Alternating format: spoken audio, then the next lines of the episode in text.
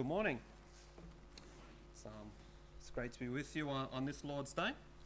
It's always very nice to come back back to Grafton, and I, I, I mean that. You know, Grafton holds a very special place in my heart. You know, this um, this church has had a huge influence in my life. You know, the pastors here have had a huge influence in my life, so I'm um, I'm very thankful uh, for this church. Now, as most of you are probably aware, I am now the assistant pastor of Condell Park Bible Church. So we finished up in Lismore on the 9th of June, and we are in the process of uh, preparing and moving to Sydney. And my advice to you is if you want to move house anytime soon, don't do it. Okay? It's, it's, um, it's, it's not fun at all.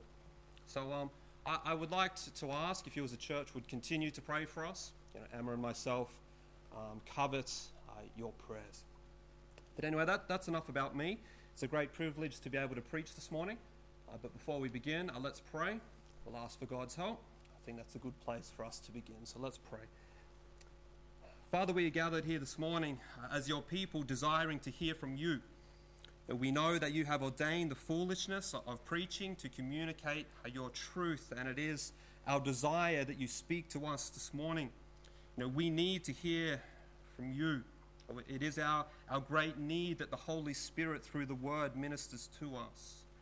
Uh, Lord, please help me to proclaim uh, the truth this morning. Lord, may this be a word uh, from you and not the opinions of man. You know, please meet us uh, where we are at on this day. Lord, please, please speak to our hearts this morning. For we ask this in Jesus' name and for his sake. Amen. But this morning, I, want to speak to you about uh, boldness and courage. very admirable qualities, necessary qualities, but unfortunately, quite rare qualities. Now, when you think of these noble attributes, what first comes to your mind? What personifies boldness and courage to you? Now, perhaps the example that immediately comes to mind is the men and women who have gone to war throughout history, particularly those Australian troops who fought for our freedom, those soldiers who were fired endured atrocious conditions, witnessed unthinkable atrocities, laying down their own life so we can be free. Know, perhaps this is the image that epitomizes courage to you. Or perhaps your mind goes immediately to the martyrs of the church.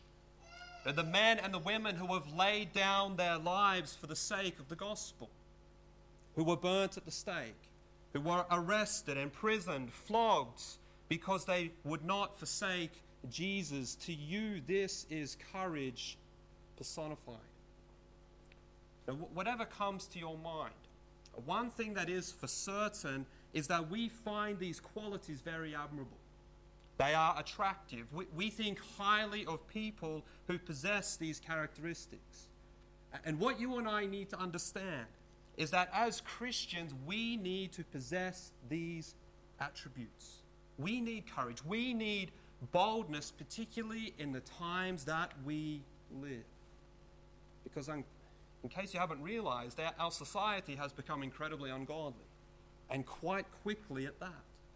Our biblical principles that this country were founded upon are under constant attack.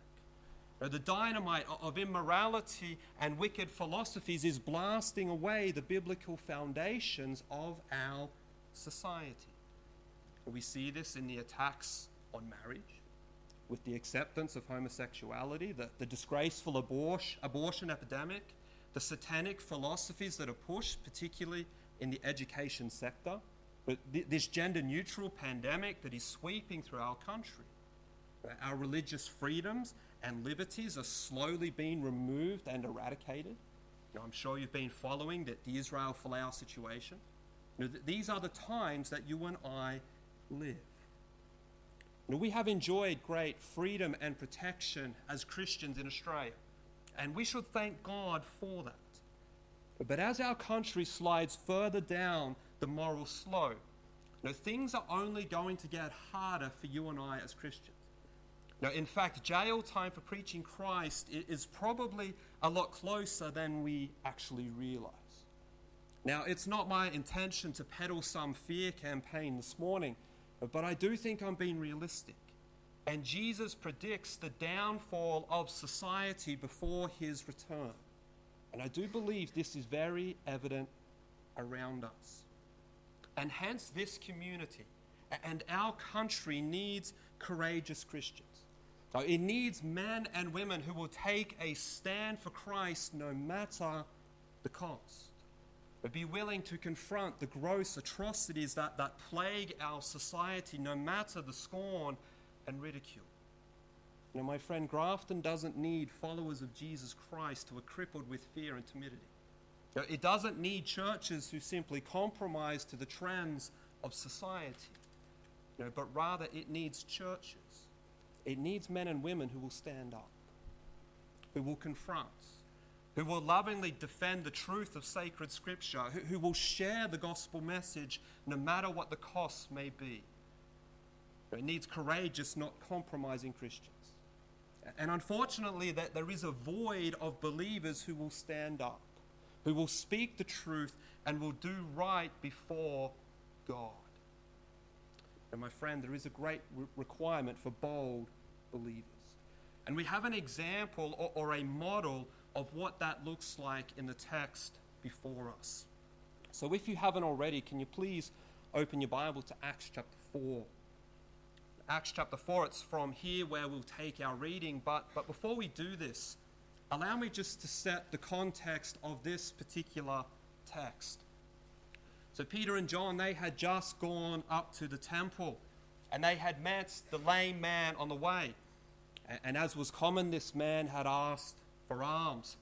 And Peter declared those famous words Silver and gold have I none, but such as I have give I thee. In the name of Jesus Christ, rise up and walk. And this lame man, through the power of God, was miraculously healed. And he went away praising God. Now, this was a very public healing. And hence it was undeniable. Everyone knew this lame man. And when word spread that this was done in the name of Jesus, this gave the gospel great credence. And hence the religious authorities, in witnessing what had unfolded, decided to arrest and interrogate these men with the goal of halting the message that they were proclaiming. So that's the setting for the text. Let's pick up at verse 13. Uh, the word of God says, now, now when they saw the boldness of Peter and John and perceived that they were unlearned and ignorant men, they marveled and they took knowledge of them that they had been with Jesus. And beholding the man which was healed standing with them, they could say nothing against it. But when they had commanded them to go aside out of the council, they conferred among themselves, saying, What shall we do to these men? For that indeed a notable miracle hath been done by them is manifest to all them that dwell in Jerusalem, and we cannot deny it. But that it spread no further among the people let us straightly threaten them, that they speak henceforth to no man in this name. And they called them, and commanded them not to speak at all, nor teach in the name of Jesus. But Peter and John answered and said unto them, Whether it be right in the sight of God to hearken unto you more than unto God, judge ye. For we cannot but speak the things which we have seen and heard. So when they had further threatened them, they let them go finding nothing how they might punish them because of the people. For all men glorified God for that which was done. And for the man was above forty years old, on whom this miracle of healing was showed. Oh, it did not take long for the persecution of the church to commence. Uh, what we have before us is the first recorded instance of the enemies of Christ striving to halt the spread of the gospel. Now, one could sympathize if Peter and John crumbled under this intense interrogation. Or, humanly speaking, to come before the same council who had a month or two previously condemned Jesus to death, But they had worked relentlessly behind the scenes to ensure that Rome would perform the crucifixion of Jesus. And it was these same men who arrested and interrogated Peter and John. So if they were frightened, if they were intimidated, this would be completely understandable. This council were ruthless and brutal. This was not just some empty threats. But if this council expected these men to fold easily, that impression was quickly eradicated. For we are informed in verse 13 that they marveled. They were struck, they were captivated with the boldness of these men. Peter and John were courageous. You know, they spoke what they believed, and Peter didn't hold back. He, he didn't water the message down. You know, he declared that it was in the name of Jesus. And just to avoid any confusion, he says, You know the Jesus that you crucified. It's very pointed, very direct. And here Peter identifies with Jesus. He, he stood with him. And this boldness, it was his boldness that struck these wicked men. Isn't that interesting? It was their courage that had an effect. That the Sanhedrin now had a problem on their hands. But this healing miracle performed was aiding in the spread of the gospel. It was proof for its truth. And this infuriated these men. It was throwing petrol on the fire of their hatred. But, but what could they do to halt this momentum? They couldn't simply deny the miracle because the evidence was far too clear. You know, the guy who had been healed was standing right there. It's a bit hard to say, sorry, it didn't happen. And hence they needed another plan to stop the spread of the gospel. And it was this that they had to decide as they deliberated together. I notice in verse 15, you know, as per custom, that the accused would leave the room. And the council would then communicate amongst themselves and would determine the judgment that they would pass. This is much similar to like a judge in our court system leaving the room to his chamber to decide what sentence he is going to pass. And I do wonder what was said during this deliberation as these men gathered together. There must have been a time of frustration for them.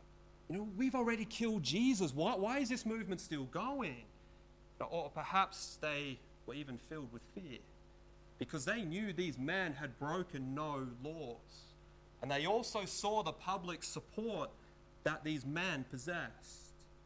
And hence the Sanhedrin possessed very few safe and legal options to halt the proclamation of Jesus. And hence they decide to employ what is really their only option, and that is the unleashing of one of Satan's most used weapons. That is the employing of threats to produce silence. Basically, it's bullying to keep one quiet. Now, we must understand that the Greek word translated threaten in verse 17 is a very strong word. This is not a soft or empty warning, but rather it was designed to intimidate, to scare into silence. So they issue a complete prohibition outlawing the proclamation of Jesus, a demanding complete silence. And no doubt there would have been consequences if this was not obeyed. But this was their great play to prohibit the communicating of the gospel and the performing of miracles in Jesus' name. So they tried to stifle this movement. Now, this was Satan's plan from the beginning to silence the church. That to silence Christians, and not much has changed, has it? But what would these men do? Would they obey or would they disobey? Notice their answer in verses 19 and 20, which says, But Peter and John answered and said unto them, Whether it be right in the sight of God to hearken unto you more than unto God, judge ye.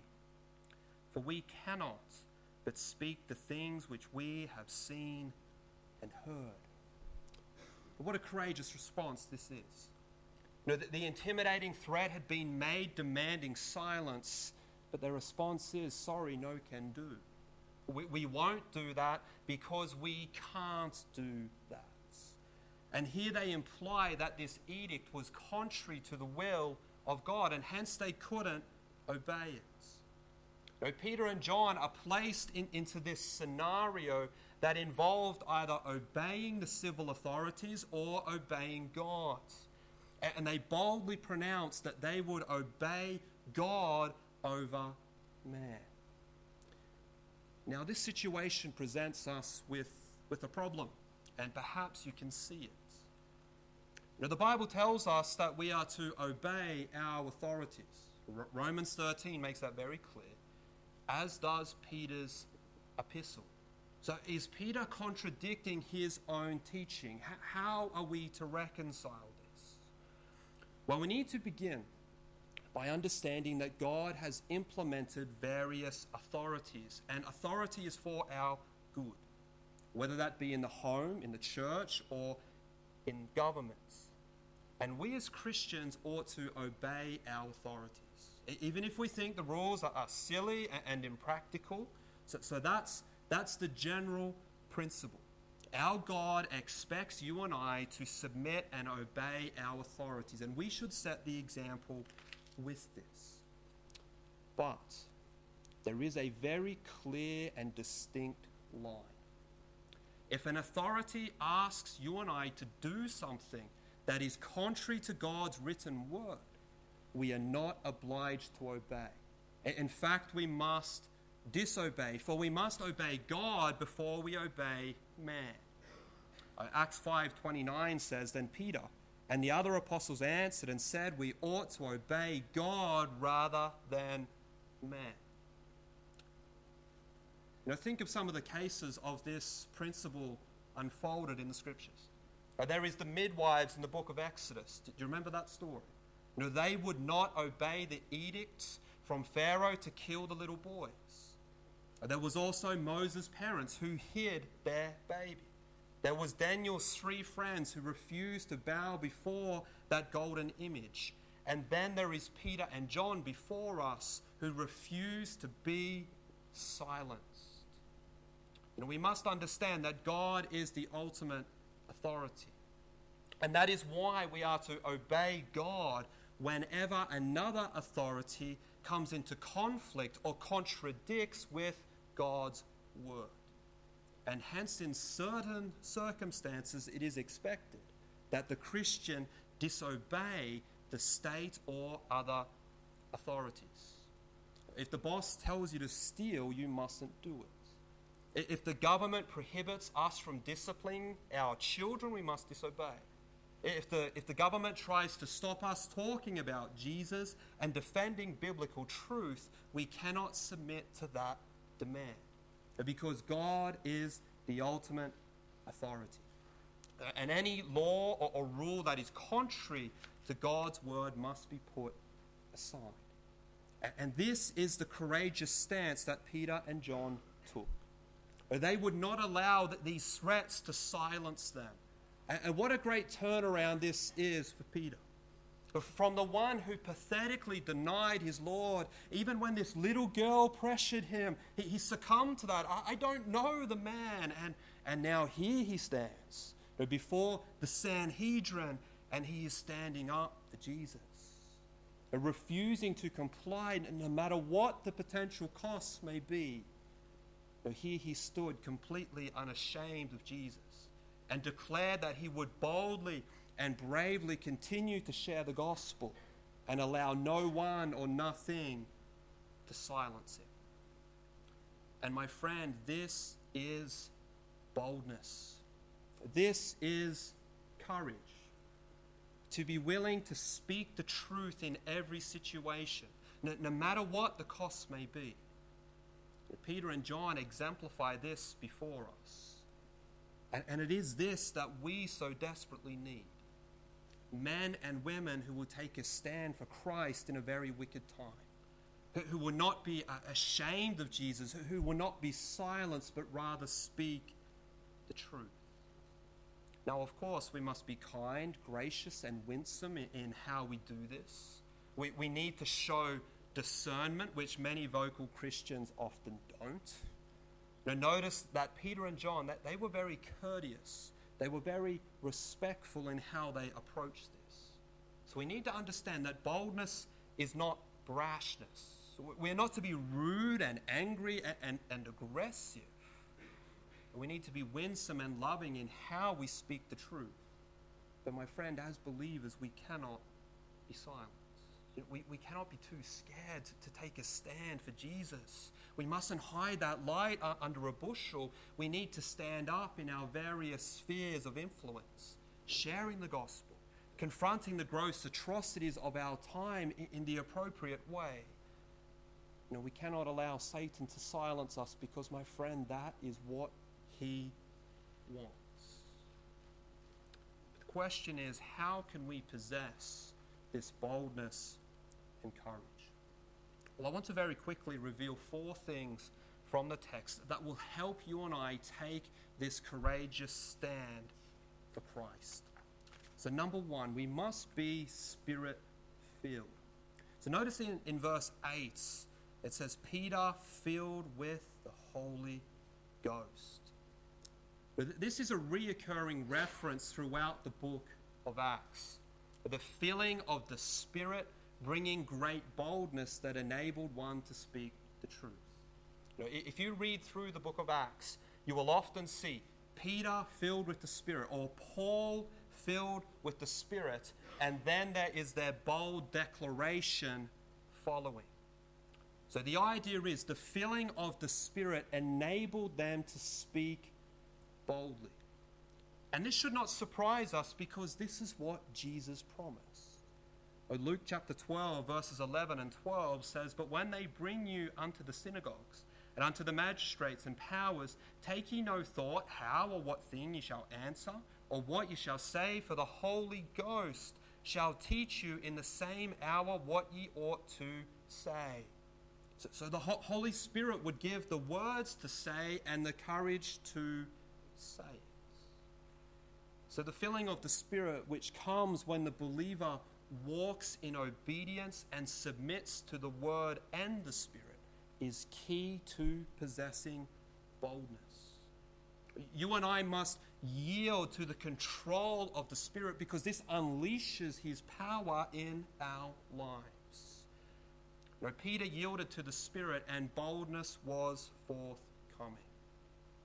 And if we are not walking in, if we are not filled and controlled by the Spirit, then we will not take a stand for Jesus.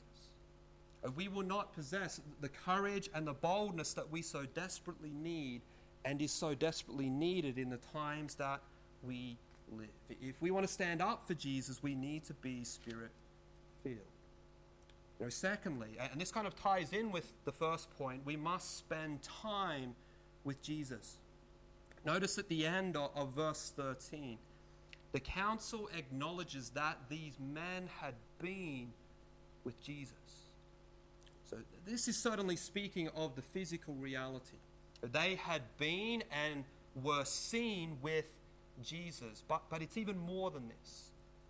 It's interesting that this phrase is included in the same verse that their boldness is acknowledged. And hence, this fact that they had been with Jesus means that he influenced them. And, and that is revealed in how they responded. Uh, the Sanhedrin could, could see Jesus in their reply. Uh, Jesus ha- had affected them in such a way that, that he was coming out in how they reacted. So their time spent with Jesus enabled this courageous stand. You know, it is a fact of life that the more time you spend doing something, studying something, the more you know about something, the more passionate you become about it. Think of your hobbies. Think of sports. The, the more you know about it, the more time you spend immersed in it, the more passionate you become.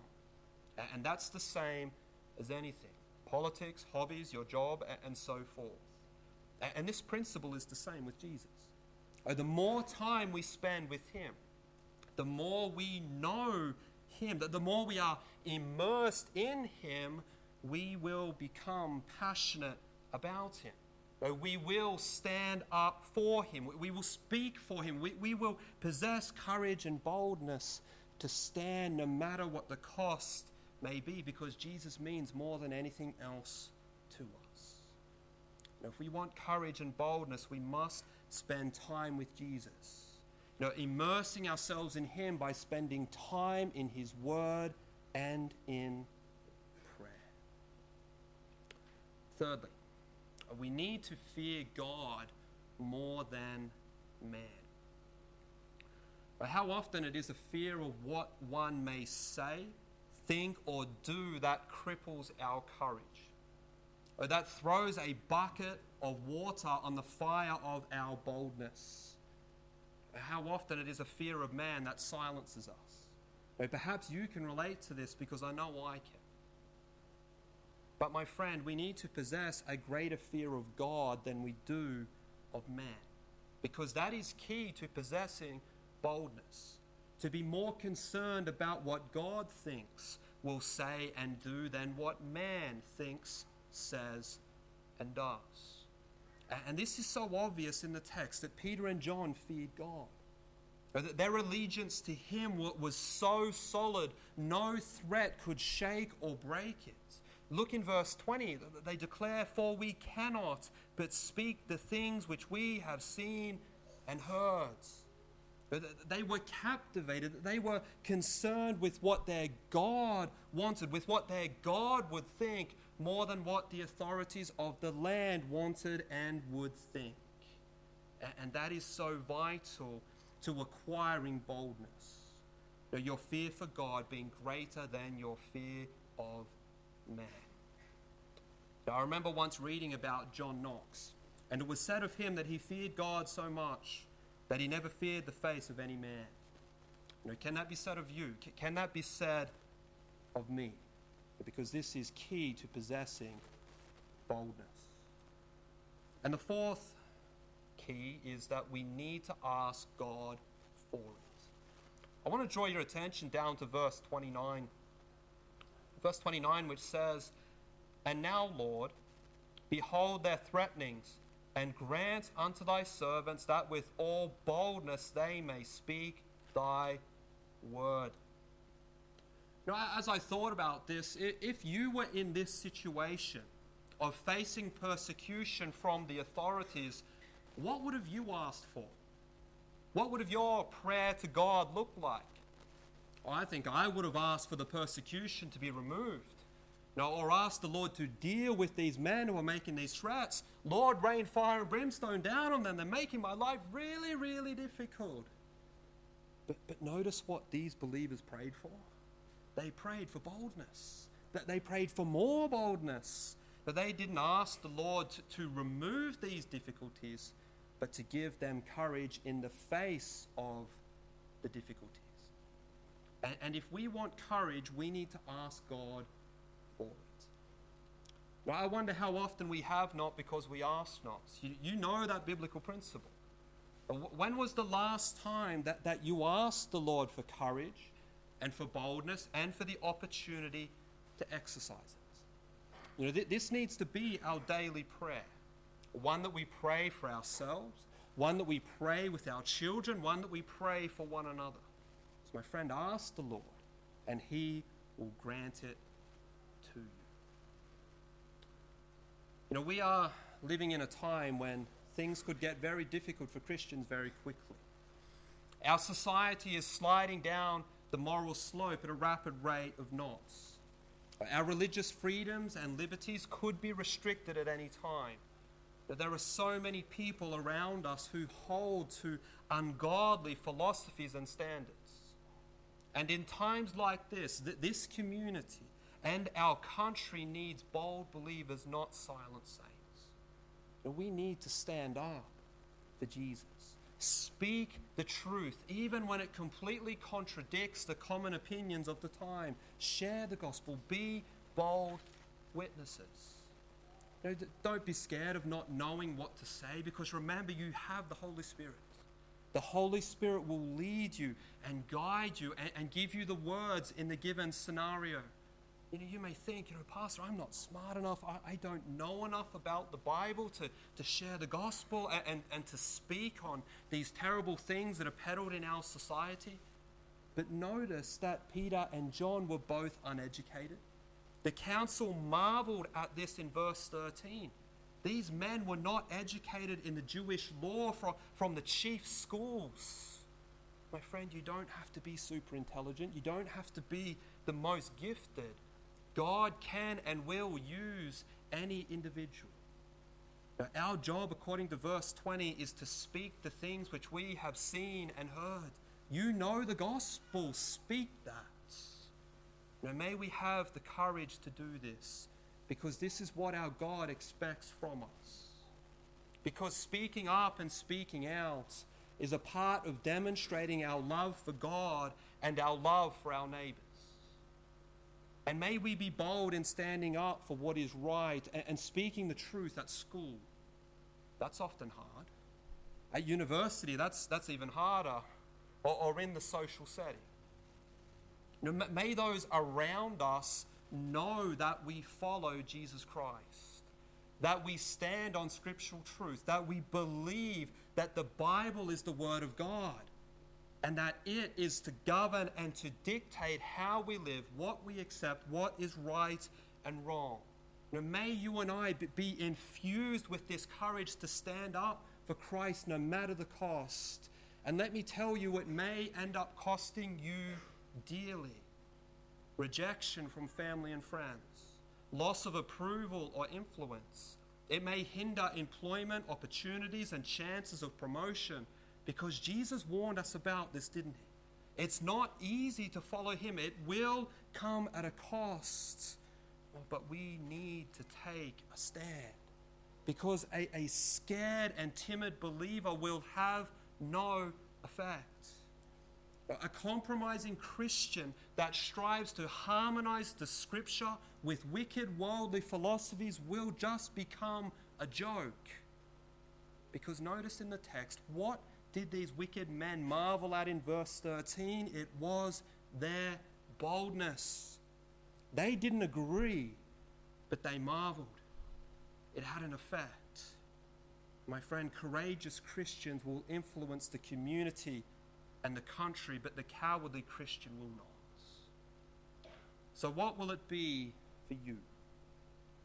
Are you the bold believer or, or the silent saint? How are you regarded at work? Do your work colleagues know that you follow Jesus Christ?